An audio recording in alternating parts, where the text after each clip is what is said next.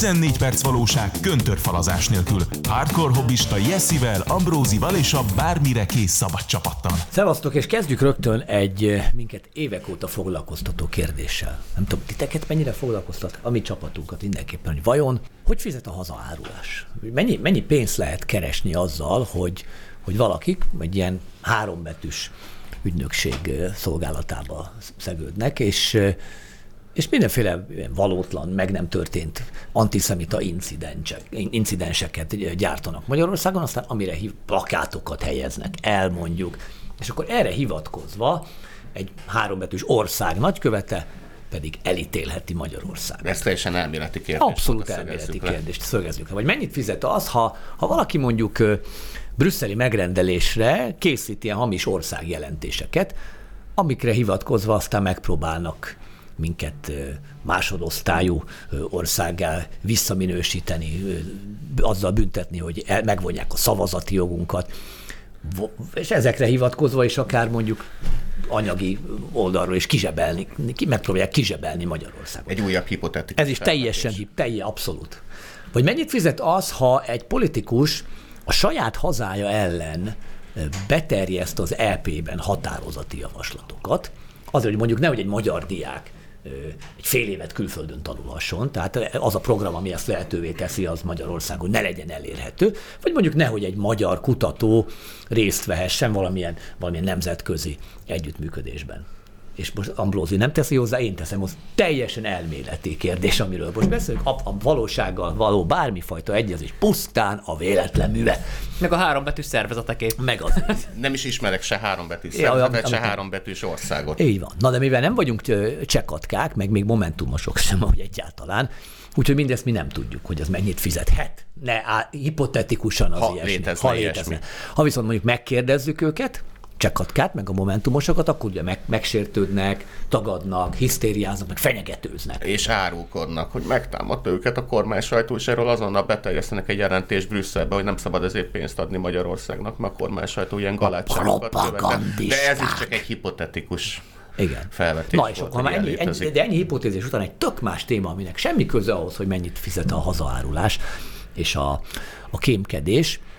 Közismert, hogy ugye van két altruista szakma, tehát akik puszta jótékonyságból működnek, bármi fajta egyéb hátsó anyagi szándék nélkül, az egyik az a független objektív újságírás, amelyik rendszeresen leleplezi előttünk a rezsim túlkapásait és egyéb gaztetteit. A másik ilyen, az pedig a civil jogvédelem, ahol az emberek a szabad idejüket, sőt a saját vagyonukat áldozzák fel azért, hogy az elesetteknek segítséget nyújtsanak, legfőképpen persze a NER túlkapásaival és egyéb gaztetteivel szemben. És mi ma három ilyen hős házaspárt mutatunk be nektek, akik, akik minden szempontból megfelelnek az iménti feltételeknek. Ilyen az egyik, rögtön a, a KFC nehéz súlyú bajnoka, Csirke Rajongó, Szabó Z, ex-Index, ex-RTL, jelenleg HVG, és kedves neje Kertész Anna, a TASZ munkatársa. Mindketten két betűs szervezetnél dolgoznak, milyen, vagy három szervezet, milyen rohadt érdekes. Hát igen, az, ezt, ezt azt tekintsük. Nem, ez is egy összesküvés, a HVG se három betű. Nem, véletlen, teljesen. Nem. Na, ők most viszont Kuala Lumpurban nyaralnak, hogy kipihenjék azt a rengeteg. Nyaralnak. Nyaralnak. Nyaralnak. Igen. Mert ugye rengeteg fár, fáradalmat kell kipihenni, a, mert hogy leleplezték a rezsim túlkapásait és egyéb gaztetteit, illetve segítséget nyújtottak az elesetteknek a rezsim túlkapásaival és gaztetteivel szemben. És hát ugye Kuala Lumpur, Malázia fővárosa, van egy csomó látnivaló Petronas tornyok, azt hiszem már nem, de valaha a világ legmagasabb épülete. És nyilván filérekbe kerül Kuala Lumpurba oda repülni, szállást bérelni, ott enni. Hát már, már csak az is biztos, hogy fillérekbe kerül, mert hogy egy ilyen altruista újságíró, meg egy altruista jogvédő megengedheti magának. Nem úgy, mint mondjuk a Balatont, ami rohadt drága, és csak lángos. A ner- hát Kuala Lumpurban nincs lángos, tehát nem drága. Én Igen, mert a Balaton csak a nerbérencei engedhetik meg maguknak. Igen.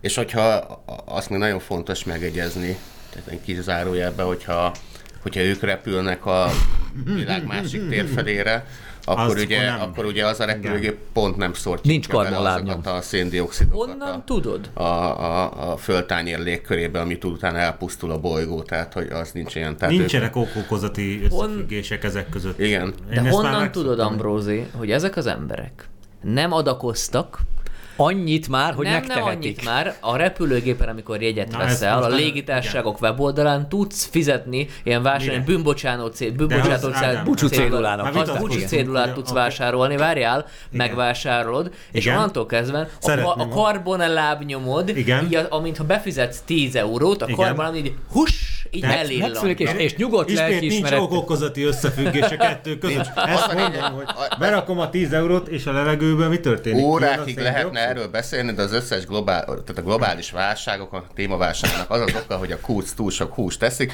illetve az ár nem egy hatalmas klímalábnyomú gyermeket egyébként nemzet nem ezt- De, régiben. ne, ne, ne, ne, ne, ne, nem, a- én tudom, én tudom, hogy működik. Én, tettétek tönkre ezt a bolygót? Annyi sok pénzt fogunk befizetni a sok repülőút után, az ilyen klímaadomány, meg Svédországban is van mindenféle ilyen, repülés szégyeni befizetés, és képzeld, hogy ezt a nagy, nagy, ezt a sok pénzt majd ebből építenek egy nagy űrszivattyút, amit a kupola tetejéhez csatolnak, és ami csak a széndiokszidot fogja így kiszívni a kupolából. Csak ezt tudom elképzelni, vagy amikor Londonban Kán, a londoni Karácsony Gergely bevezette, hogy aki a belső gyűrűbe akar behajtani, akár új autókkal is, az fizessen be plusz 10 angol fontot azért, mert hát ő szennyezi a környezetet, még a villanyautóval is.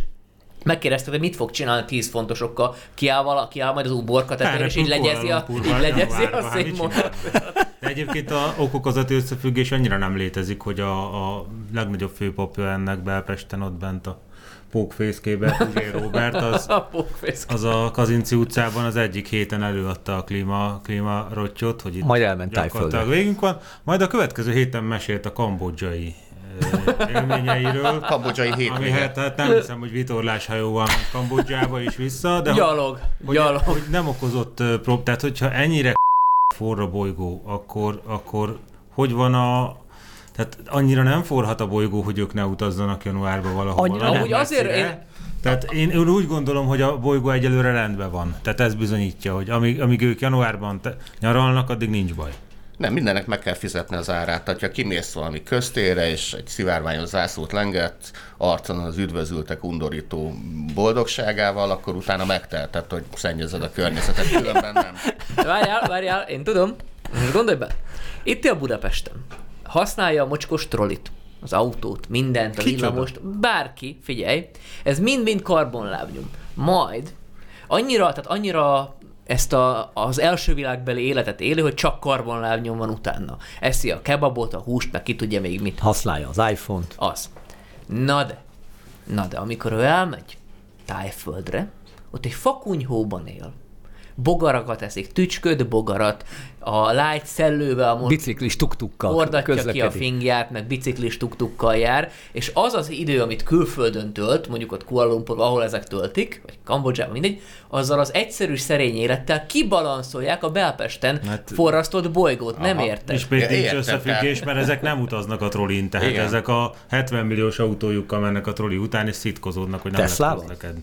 Hát én nem mondtam márkát, de mondjuk úgy. Igen, Na, tehát de amikor folytassuk tovább. XY némaságú fogadalmat tesz, meg elvonul egy bar, barlangba lakni, szerzetes életet élni, az annak a modern megfelelője, hogy, hogy a haladó újságíró és a jogvédő feleség elutazik Kuala Lumpurba. Oké, okay, Ádám igazad van, menjünk még, tovább. és még csak egy ilyen párról beszéltünk, de van még kettő, ígértük, jönnek is. Itt van nekünk Inkei Bence, a 24.hu rovatvezetője, és a, az ő kedves felesége, Zorik Burtei, az Amnesty International korábbi munkatársa, jelenleg a, a CEUN tevékenykedik, ami ugye nincs egyébként. Az ugyanaz, nem? Ja, persze.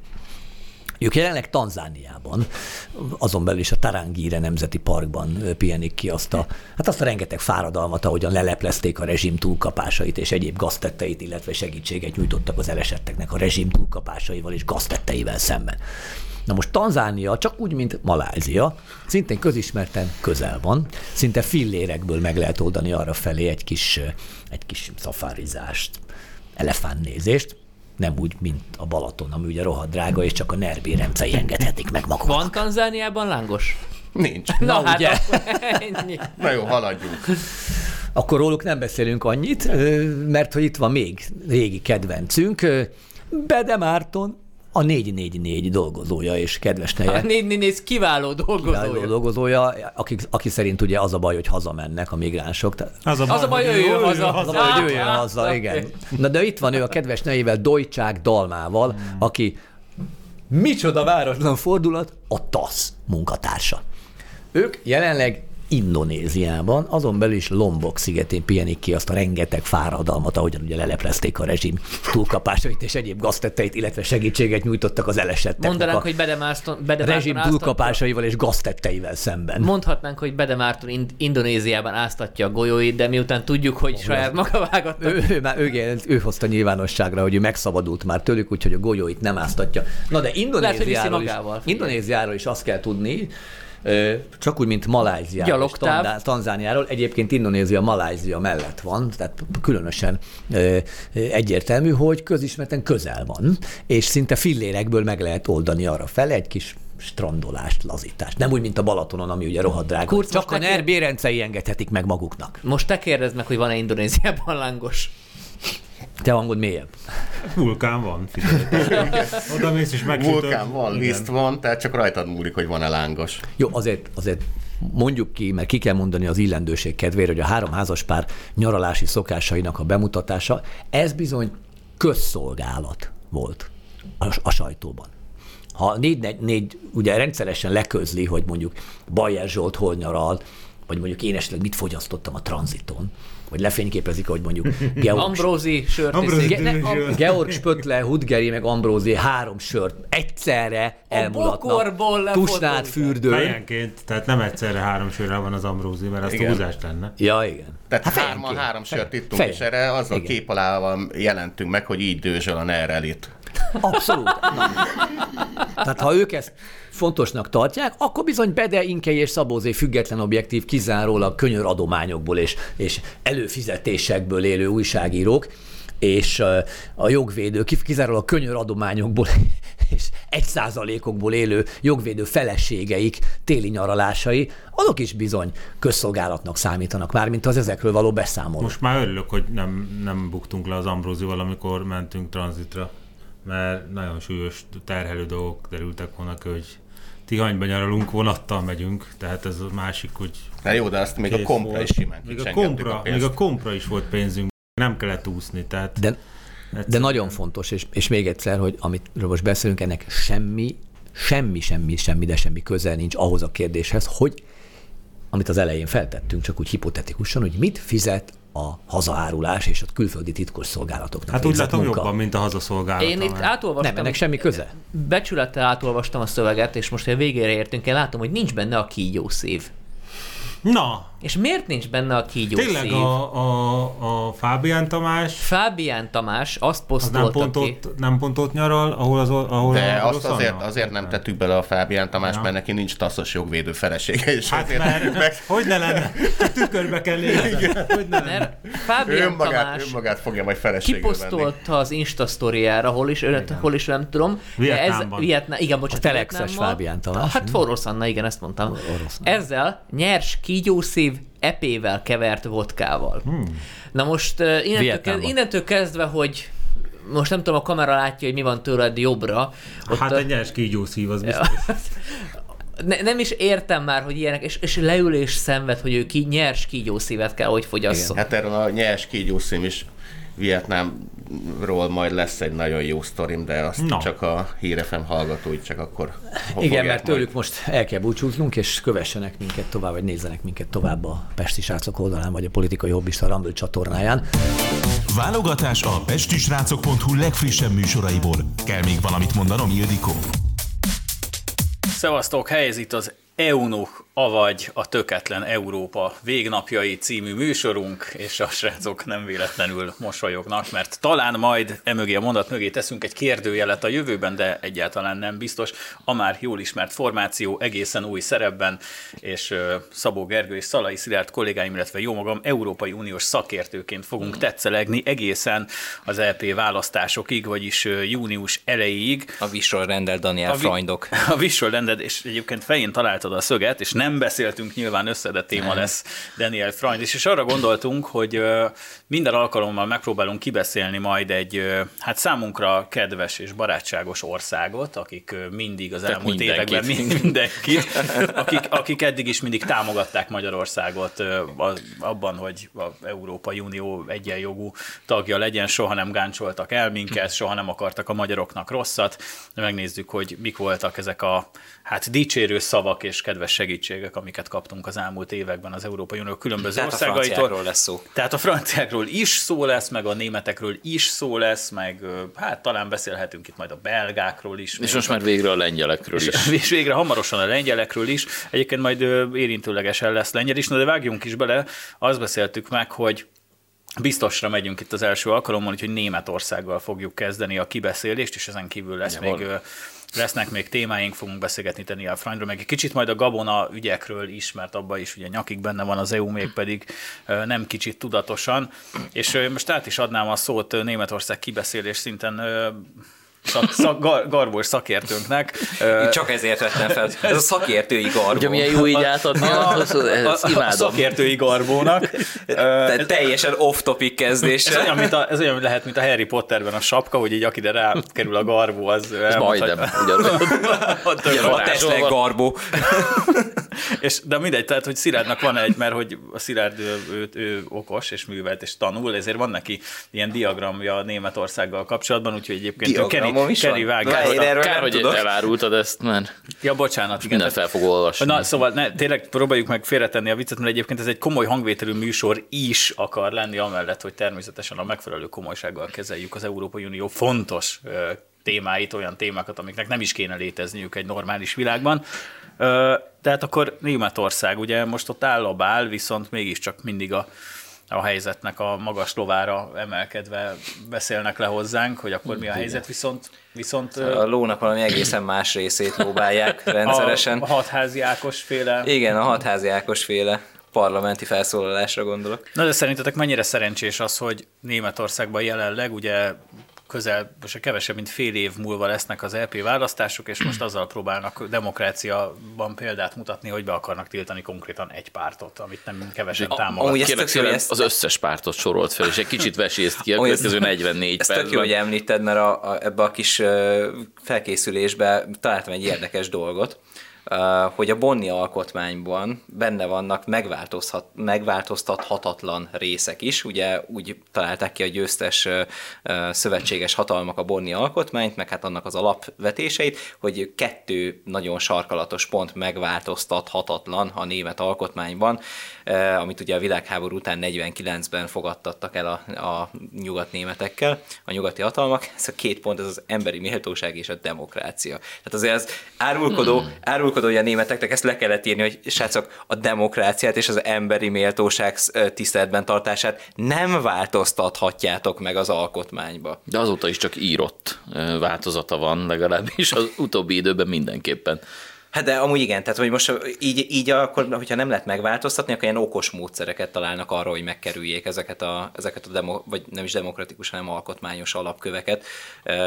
Hát láthatjuk, hogy milyen eljárások vannak most Németországban, akár csak a, azokkal szemben, akik tüntetni mernek, mert hát, meg hát egyáltalán azokkal a sajtótermékekkel szemben, akik meg, megmerészelik írni, hogy hogy mondjuk az, az, az a sötét-zöld politika, amit képvisel a német kormány, az, az nem feltétlenül előremutató, és ha már sötét-zöldekről beszéltünk, akkor a, ugye van a, a Grüne, vagyis hát a Szövetség 90 nevű párt így magyarra átfordítva, ami az egyik ilyen, ilyen ős-zöld csapatot, és ők még a 80-as években alakultak meg, tehát hogy ez ráadásul egy- nem is egy új dolog. De ez a szövet, Akkor bocsánat, ilyen pánkok voltak. Hát igen, tehát ő, ők annak indultak, tehát ők, ők egy rendszerkritikus pártnak indultak. mint az Antifa, tehát hogy az is lassan de nem, nem, nem, úgy, fog nem, nem, Németországban. várjál, ők nem úgy indultak el, hanem ők úgy indultak el, hogy ők tényleg rendszerellenesek voltak. Tehát ők az a fajta... De minden rendszer. De akkor is, hogyha ők vannak hatalmon. Nem, ők olyan, ők olyan zöldek voltak, mint a Bős Nagymaros ellen tüntető zöldek. Tehát hogy ilyen kicsit ilyen alteros, kicsit ilyen pánkos, meg kicsit ilyen, ilyen antiglobalista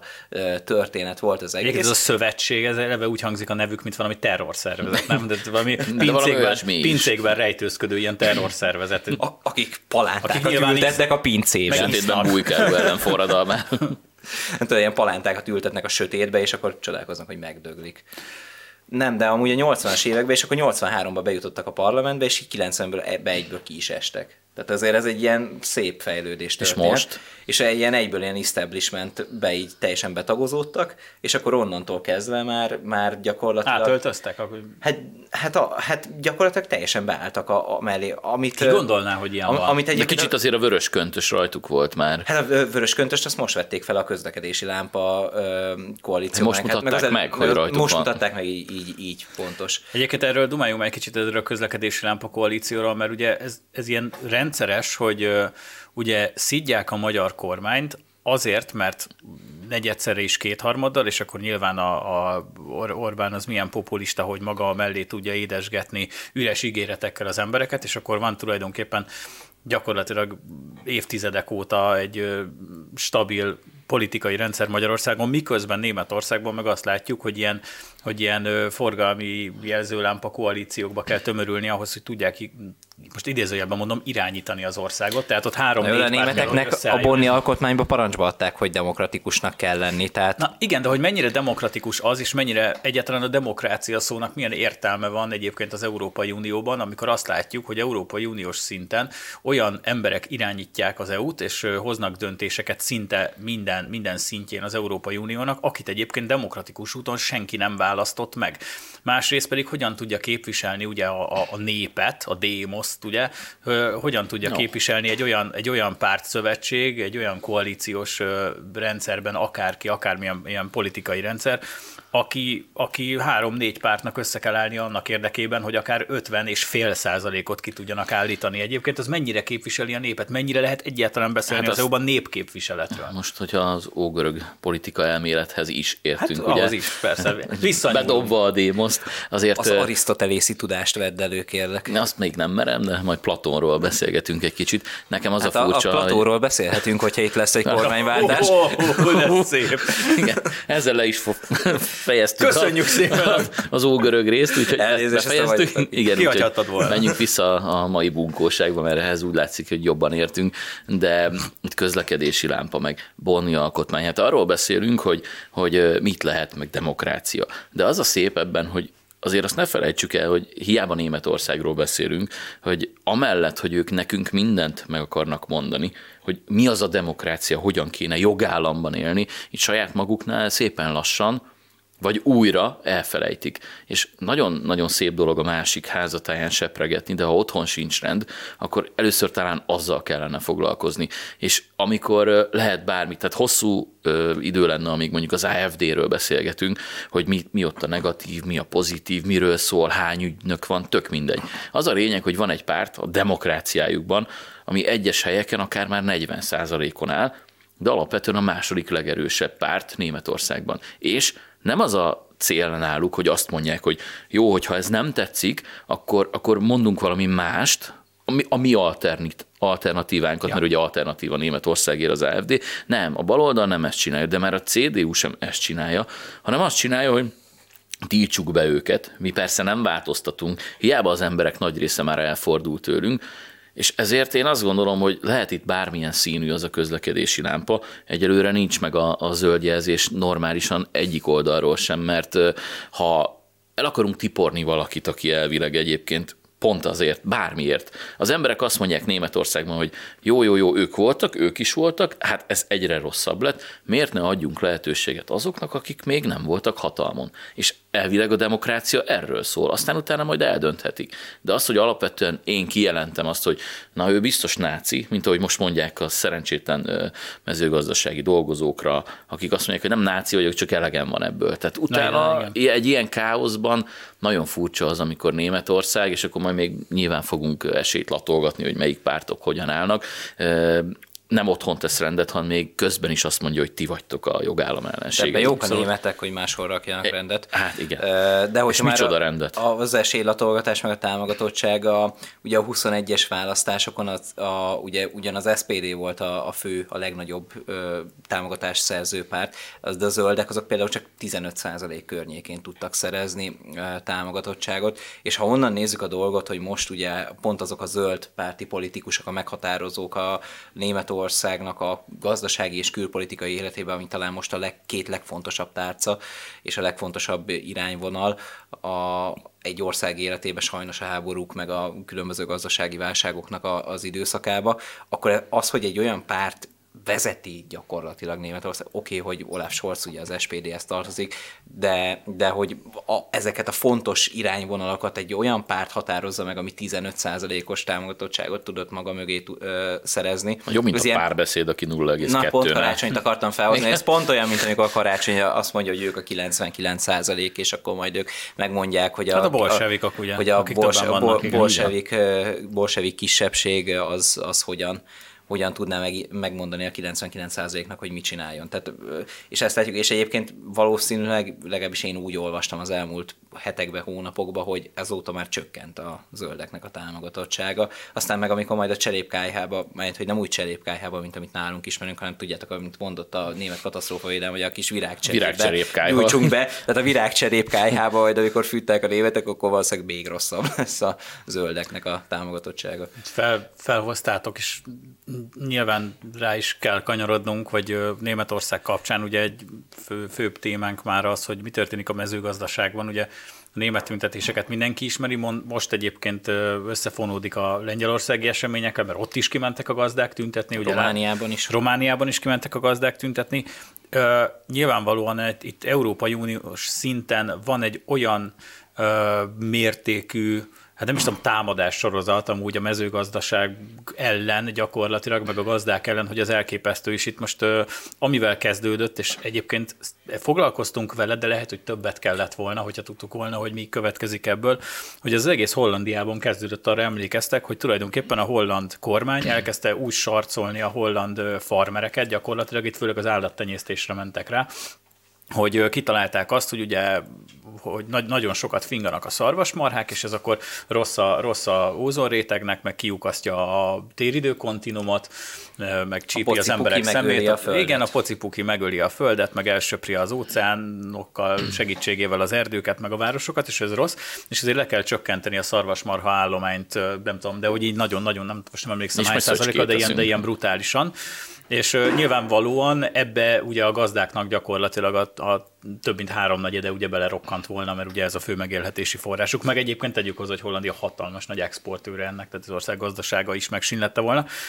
És ugye előjött a kormány azzal, hogy nem baj, nem baj, tönkre mennek a gazdák, de milyen jó lesz majd, mert akkor az állam gyakorlatilag az állam által megszabott áron, egy ilyen standard áron, ami fogalmazhatunk úgy egyébként, hogy szarér ér, megvásárolja majd ezeknek a gazdáknak a birtokait, és majd úgy felhasználja, hogy ő akarja. Ugye nyilvánvalóan itt most az összeesküvés elmélet része az, hogy az élelmiszer feletti kontrollt akarta megszerezni akkor a holland kormány is, egy ilyen kísérleti jelleggel, meg ugye azt is tudjuk, erre, erre vannak doksik, hogy van, akinek elvették a farmját, és egyébként konkrétan migránsszállót építettek a helyére, hogy be tudják oda tenni azokat az embereket, akiket amúgy nem tudnának, de azt akkor nem sejtette senki, hogy ez ilyen európai méreteket fog ölteni, és a német kormány hát hogy is mondjam, támogatás megvonása mögött is nyugodtan felfedezhetjük azt, hogy nyilvánra akarják tenni a kezüket az élelmiszer előtt. Nagy Ambrózi kollégánk írt egy remek cikket erről, hogy ez amúgy hogy működik. Ennek a célja, hogy ő úgy fogalmazott, hogy edd az ukrán szart.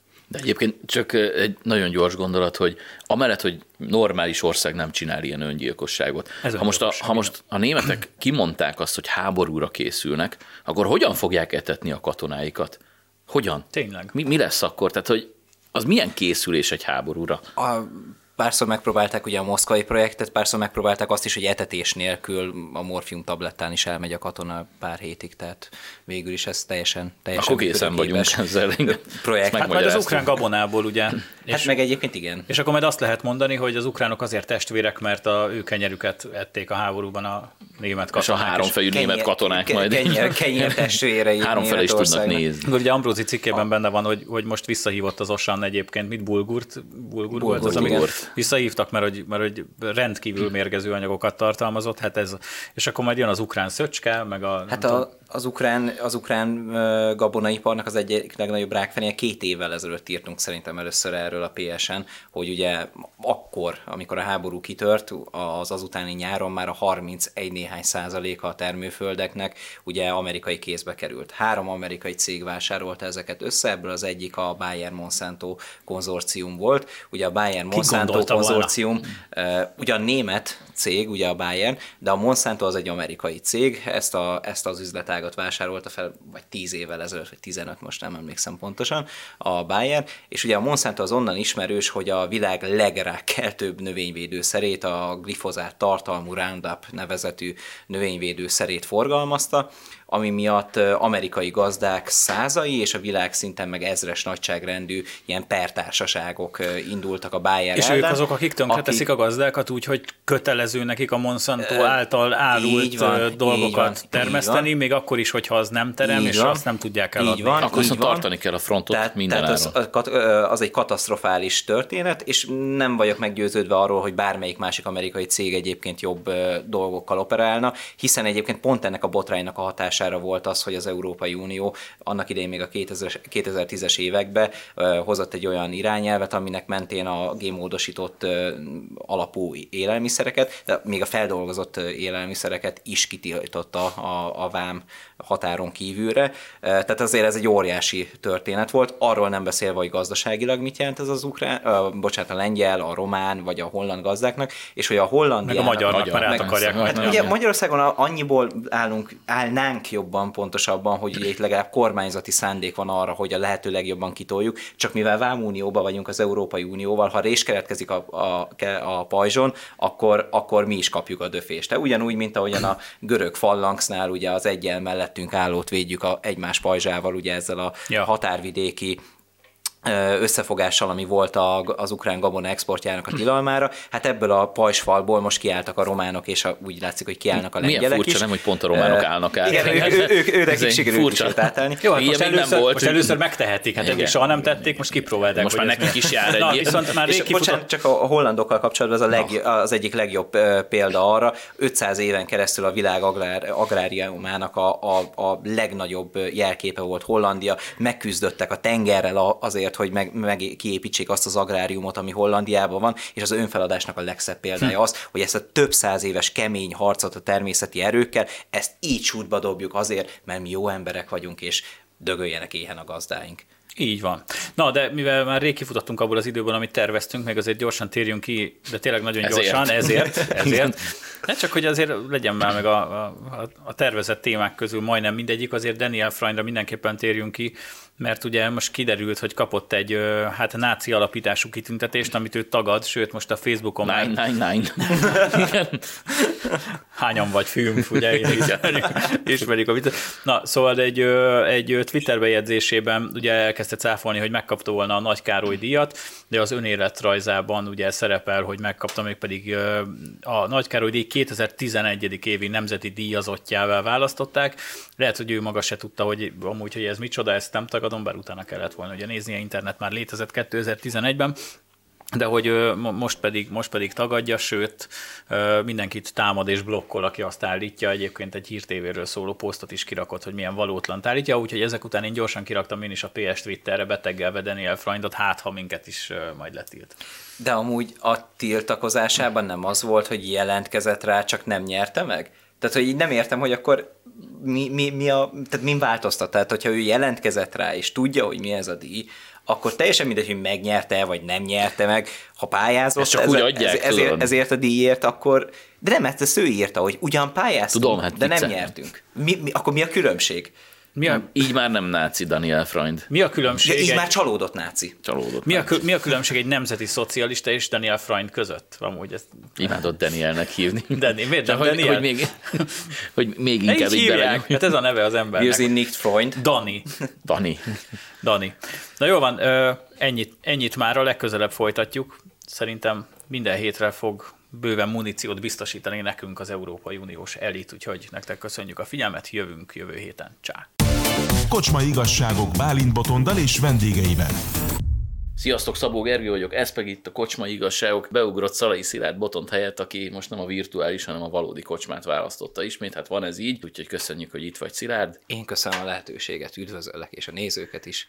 Ó, és akkor egyből kezdjünk is bele, ha már virtuális a, a kocsmánk, és sajnos nincs előttünk tényleg egy korsó sör sem, pedig most igazán el kellene, hiszen tudjuk, hogy Lengyelországban remek dolgok történtek, például egy jó baloldali kormányváltás történt, és ilyenkor, ahogy lenni szokott, sok minden egymás után zajlik, és arról már rengeteget beszéltünk, hogy hogyan sikerült szinte egyből egy diktatúrát összehozni, de hogy lássuk, hogy ők tényleg a jövőért dolgoznak, és ugye az oktatás, egészségügy és a többi.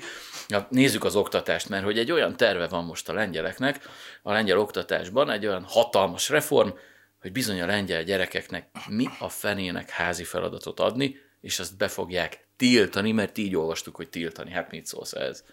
Ugye, hogyha már mondtad az egészségügyet, akkor a, én várom az önkiszolgáló sebészeteket a lengyel kórházakban, hogy ne kelljen már orvosra költeni a drága adó zlotyikat, hanem akkor mindenki kap egy szikét, oda le van téve, ki van fertőtlenítve, és akkor szépen nyisz, nyisz. Nem, nem, nem, hozol fertőtlenítőt. Ja, hozol fel, persze. Igen. Hát azért ne várd már. Ugye úgyis mindenkinél legyen sebészmaszk, meg, meg kesztyű, hogy itt a fertőzésektől védekezünk, és akkor úgy, akkor már minden rendben lesz. De amúgy a lengyeleknél meg nálunk volt hasonló, hogyha emlékszel egy pár évvel ezelőtt, még, még talán a Covid előtt voltak ilyen diák tüntetések, amikor, amikor azért tüntettek, mert hogy nagyon rossz az oktatásnak a minősége, meg hogy nagyon buták a gyerekek, akik kikerülnek az iskolából, és ez biztos az oktatási rendszernek a, a hibája, meg, meg, meg a kormányé főleg, hogy nem észtöm a fejükbe, hanem propagandát, meg nem tudom, ilyen, voltak ilyen szövegek, és akkor a konklúziója az lett a tüntetéseknek, hogy de amúgy meg milyen szemétség már, hogy, hogy kitalálták azt, hogy nyelvvizsga kell a diplomához, meg ugye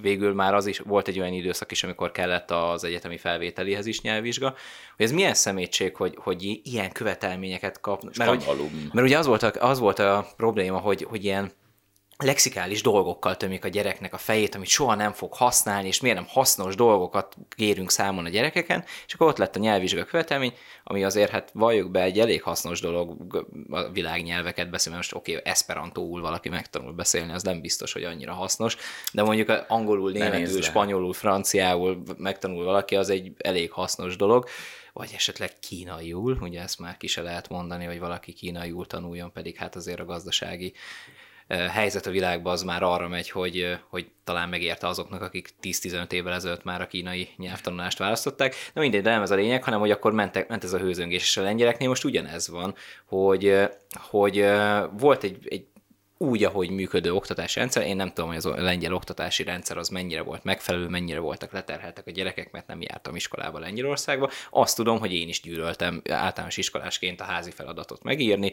Senkinek nincsen kedve kisgyerekként hazamenni, és ahelyett, hogy kimenne focizni az udvarra. De ezért nem a gyerekek irányítanak. Igen, írni. De hát igen, tehát ez most az milyen lenne, hogyha mondjuk akkor gyerekeket ültessünk be a parlamentbe, és mindenkinek ingyen csoki élete végéig. Hát ez a kétfarkú kutyapár pártnak a, a programja kb. Ami, ami... Meg a DK is egyébként. Meg a DK. Csak ők az ingyen sörnél vannak. Igen, az ingyen sörvéslinél. Igen. Szóval, hogy, hogyha ezt, ezt nézzük, akkor az egész teljesen értelmetlen. Ugye most az úgy van a rendszer, hogy felmenő rendszerben van, az első három év folyamnak egyáltalán nincsen házi, és a többiek akkor kapnak házi feladatot, hogyha kérnek a tanártól.